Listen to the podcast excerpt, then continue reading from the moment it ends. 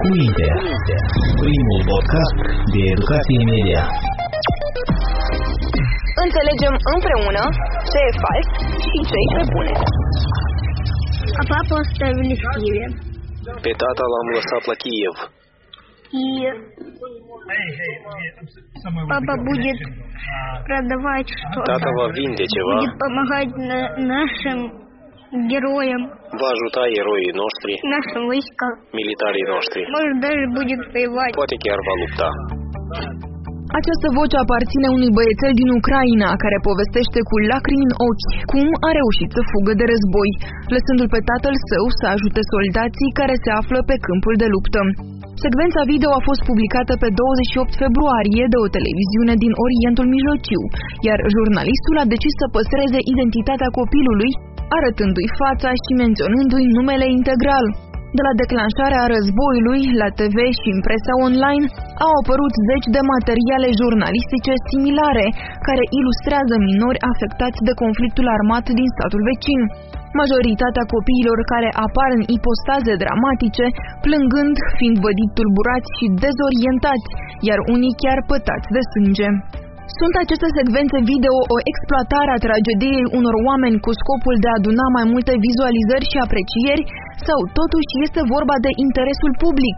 Este o dilemă a mai multor jurnaliști care, de când a început războiul în Ucraina, trebuie să ia decizii complicate atunci când realizează materiale de presă în care apar minori, să intervieveze pe copiii care au fost afectați de război, care fug din țara lor, care dorm în subsoluri, stau pe întuneric și se ascund de explozii, și mai apoi să le divulge sau nu identitatea. Bună! Sunt Ana Sârbu și astăzi la Podcast cu Minte vorbim despre imaginea copilului între senzațional și etică jurnalistică în materialele de presă cu o conotație negativă. Cu minte. Primul podcast de educație media.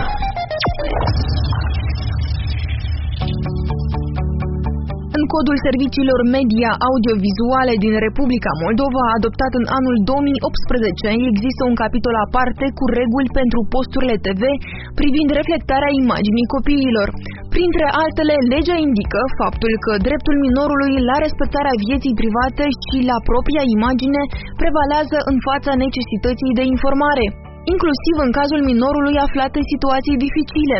Se menționează și despre programele audiovizuale unde copilul nu poate fi folosit sau expus de către părinți, rude, reprezentanți legali, avocați sau alte persoane responsabile de creșterea și îngrijirea acestuia cu scopul de a obține avantaje de orice tip sau de a influența deciziile autorităților publice.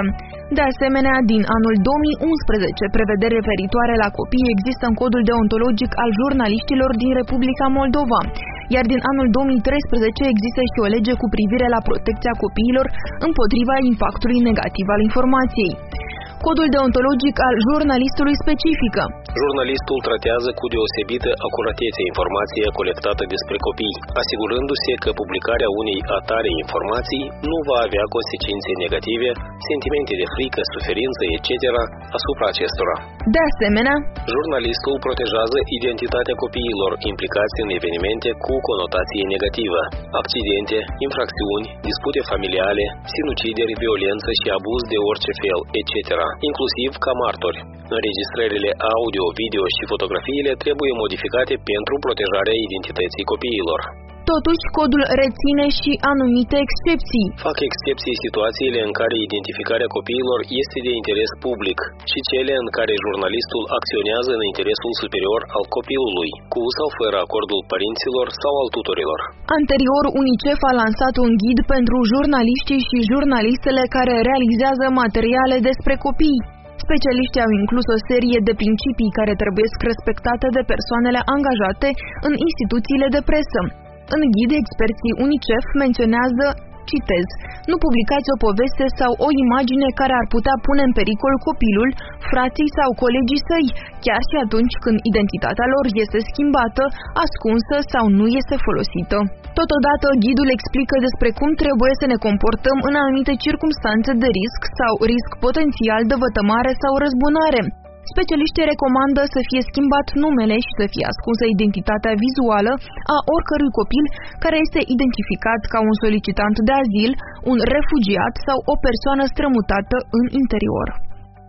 Într-un îndrumar publicat în 2017 de jurnalista și președinta Consiliului de Presă de la Chișinău, Viorica Zaharia, autoarea precizează că, citez, specialiștii recomandă evitarea intervievării copiilor victime sau martori la abuzuri. Le divulgăm identitatea numai în cazurile în care acest lucru este în interesul superior al copilului adică o facem pentru a-l proteja de un abuz sau, de exemplu, atunci când copilul este căutat, de asemenea când avem acordul părinților sau al tutorilor pentru divulgarea identității.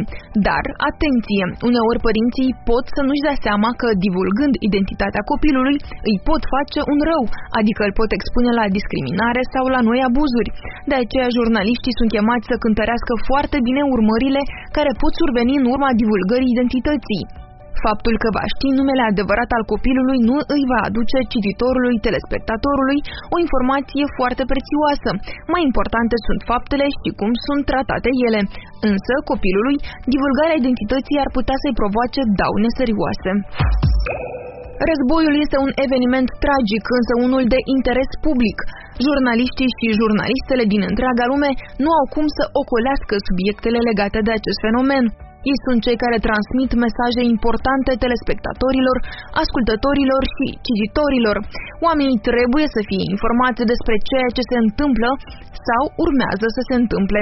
Totuși, în situație de conflict armat, divulgăm sau nu identitatea minorului atunci când îl intervievăm, ce facem atunci când un copil ne povestește despre cum a fugit de război sau în ochii lui au decedat rudele?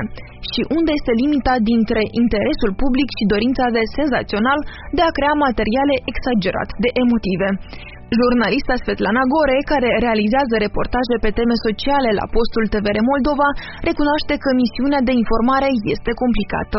Adevărul este că războiul a schimbat radical realitatea în care trăim și aici mă refer inclusiv la jurnalism. Cândva ni se părea aproape că e imposibil să intervievăm în țara noastră un copil despre război. Și într-adevăr, este la limita eticii jurnalistice divulgarea identității unui copil trecut prin astfel de drame. Doar că revenind la noua realitate, astfel de practici ajung o normalitate și se întâmplă din cauza atrocităților comise acolo, nu departe de Republica Moldova, iar telespectatorii trebuie trebuie să primească și astfel de informații. Totuși, în aceste cazuri sensibile, trebuie să ne întrebăm 1. Avem acordul unui părinte sau tutore să facem interviul? 2. Dacă da, atunci cum îl vom realiza? De la spate, din față, dar blurăm ochii, distorsionăm vocea? Și 3. Care este mesajul acestui copil și cum jurnalistul va purta discuția? Sunt practic reguli elementare și în funcție de răspunsurile care ni se oferă, decidem cum acționăm mai departe. Nu trebuie să uităm nici de contextul în care includem un interviu cu un copil și pe ce vor fi puse accentele. A recunoscut jurnalista. Ea consideră că războiul trebuie mediatizat din toate unghiurile, iar copiii sunt partea conflictului fără voia lor. Dar este de datoria noastră să arătăm adevărata fața războiului, lucru care îl poate face presa. Și aici aduc exemplu băiețelului ucrainean, care în hohote de plâns traversa granița cu Polonia. Imaginele acestea au făcut în conjurul lumii și cu siguranță vă sunt cunoscute. Toți au văzut emoții reale și au simțit drama acestor oameni. Or, cred că acesta este un precedent care poate rescrie anumite norme jurnalistice. Adăugat aceasta. Membra Consiliului de Presă, Natalia Porubin, insistă că este important să ținem cont de fiecare dată că urmează să realizăm interviuri cu persoane care au trecut printr-o traumă, mai ales când este vorba de copii. Comunicatoarea face referire și la Convenția ONU cu privire la drepturile copilului, unde se stipulează clar că orice minor are dreptul să-și exprime opiniile, fie personal, fie prin intermediul unui tutore reprezentant dar interviurile trebuie să se desfășoare întotdeauna într-un mediu sigur, confidențial, confortabil. De fiecare dată când relatează despre copii, mai ales despre cei care se află în situații vulnerabile, cum sunt cei refugiați din cauza războiului, jurnaliștii trebuie să se gândească în mod prioritar la interesul copiilor și numai după aceasta la interesul publicului pentru subiectul despre care scriu. Iar interesul unui copil care a fugit din calea războiului este, în primul rând, să nu îl revictimizăm, impunându-l să-și amintească sau să vorbească despre experiențe devastatoare și grave, cărora și unii maturi le-ar face față cu greu. La fel, să nu uităm că orice persoană despre care scriem, inclusiv copiii, trebuie tratate cu demnitate. Este inadmisibil să filmezi un copil plângând din cauza fricii care îi inspiră amintirea despre război sau și mai grav pierderea unei persoane dragi și după asta să arăți aceste secvențe la știri. Știm cu toții că lacrimile și durerea aduc audiență bună, dar un jurnalist profesionist trebuie să găsească de fiecare dată abordarea care, pe de o parte, să răspundă interesului public, iar pe de altă parte să nu dăuneze în niciun fel copilului. Codul deontologic al jurnalistului obligă toți profesioniștii media să protejeze identitatea copiilor care sunt implicați în evenimente cu conotație negativă. Și războiul se înscrie perfect în astfel de situații, tirând cu accidente, infracțiuni, dispute familiale, sinucideri, violență sau abuz de orice fel. Deci în astfel de situații trebuie să protejăm neapărat identitatea copiilor. Excepție o constituie situațiile când jurnaliștii au permisiunea părinților sau atunci când interesul uh, superior al copilului cere ca identitatea lor să fie dezvăluită. Un exemplu ar fi atunci când vorbim despre identificarea copiilor care s-au pierdut. Vreau să mai spun că este foarte important să respectăm și câteva reguli de bază pentru interviurile cu copiii refugiați. Astfel, jurnaliștii ar trebui să evite subiectele sensibile care pot genera emoții pe care ulterior ei nu le vor putea gestiona, de exemplu plânset, frică și altele de felul acesta. Jurnaliștii ar trebui să adapteze abordarea și limbajul la vârsta copiilor cu care discută, să vorbească suficient de clar, astfel încât copiii să-i poată înțelege. Este important să întrerupem interviul imediat ce acesta devine prea dureros pentru copil din punct de vedere emoțional. A precizat aceasta. Psihologa Silvia Strogotan împărtășește opinia Nataliei Porubin cu privire la impactul intervievării unui minor în situație de stres. Imaginea unui copil în suferință întotdeauna va sensibiliza. În contextul evenimentelor actuale a războiului, aceste imagini pot avea un impact puternic emoțional, ceea ce poate influența sănătatea psihică și pot fi folosite drept instrument pentru manipulări și propagandă. Întrucât imaginea copilului care suferă în urma războiului poate transmite diferite mesaje, cineva va promova ideea încetării războiului, cineva colectarea de fonduri, iar altcineva va instiga la război și revendicare. Cea din urmă va atinge strunele sensibile ale persoanei și devine un factor de stres, căci imaginea copilului va face apel la propria siguranță sau la poziția de părinte care va tinde să protejeze fie proprii copii, fie alte persoane vulnerabile. Elementul cheie de aici, care va influența sănătatea, e dacă acest factor stresogen va fi de durată și va avea intensitate emoțională. În asemenea situații, stresul a fost corelat cu apariția afecțiunilor cardiace, a problemelor pielii, a tulburărilor de somn, a anxietății și al depresiei. Dacă imaginea copilului victimă e folosită în mass media, atunci acest copil factologic are înregistrată informația despre experiența lui traumatică în afara câmpului psihic. Nu știm ce manifestări va dezvolta acest copil în urma acestei experiențe, deși cu siguranță putem spune că va avea impact. Însă dacă copilul se va confrunta odată în plus cu mărturia traumei lui, urmările pot fi nefaste. De ce este important atunci când uh, copilul este subiect jurnalistic să se evite plasarea lui într-o lumină dramatică și vulnerabilă sau să se reducă semnificativ. A precizat specialista. Psihologa vorbește și despre riscurile care apar în afara unor situații și contexte negative. Copilul este o ființă care nu are capacitatea de a gestiona ceea ce îi se întâmplă și nu își poate asuma responsabilități, dar va suporta consecințele dacă imaginea lui va fi expusă în spațiul virtual. Riscurile în asemenea situații presupun în primul rând accesul liber la imaginea copilului pentru persoanele rău intenționate, mai ales că printre aceștia se pot găsi abuzatori pentru care imaginile copiilor pot fi surse de alimentare a fanteziilor perverse sau îi pot motiva spre acțiuni urâte. Odată ce un copil apare la TV sau social media, el este expus în fața întregii lumi virtuale, cu toate riscurile care aceasta le presupune, și aceasta poate diminua încrederea în sine sau sentimentul propriei valori. Unul din riscuri îl constituie diferitele forme de violență virtuală, agresiunea online sau uh, cyberbullying-ul, cyberstalking-ul, flaming-ul, trolling-ul, care devin o sursă de stres, anxietate, dezadaptare socială și chiar pot fi experiențe traumatice. Copilul nu își poate proteja singur identitatea, Astfel, în termen lung, există riscul ca copilul să se pomenească în situații foarte neplăcute și jenante atunci când o imagine de-a sa copil fiind este descoperită de cineva din colegi, rude sau prieteni, în postaze deloc plăcute pentru el, iar aceasta poate iarăși afecta imaginea de sine și reputația. A precizat Silvia Strogotan.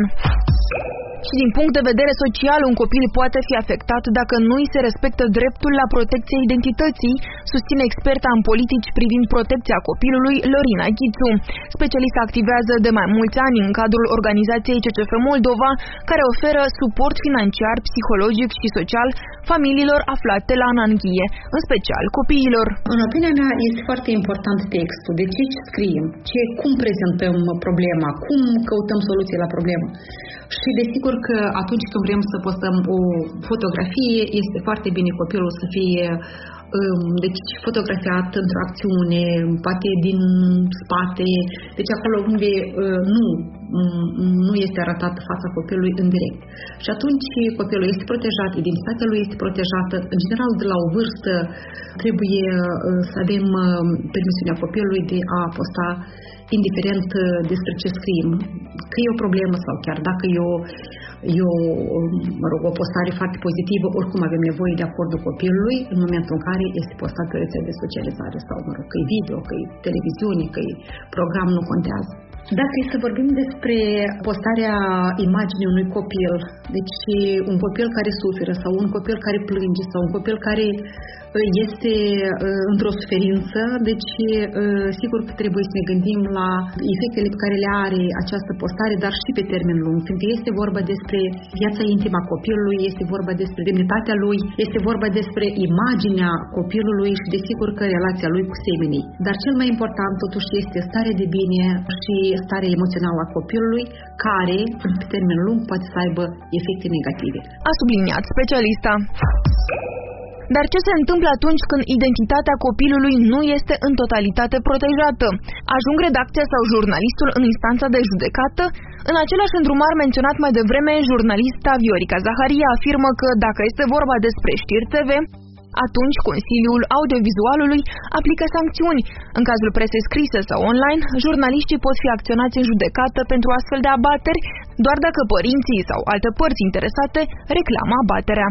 Potrivit judecătorului Vladislav Holban, profesor în cadrul Institutului Național al Justiției de la Chișinău, organele de drept recomandă evitarea difuzării imaginii copilului în context negativ. Difuzarea în context negativ a imaginii copilului poate constitui o încălcare a drepturilor acestuia prin prisma prevederilor legale și anume a legii cu privire la dreptul copilului, precum și a tratatelor internaționale, în special a convenției cu privire la dreptul copilului, în special, în situația actuală de conflict armat, este aplicabil protocolul facultativ al Convenției cu privire la dreptul copilului din 25 mai 2000, ratificat de Republica Moldova la 8 februarie 2002, unde este interzisă folosirea copilului în conflicte armate.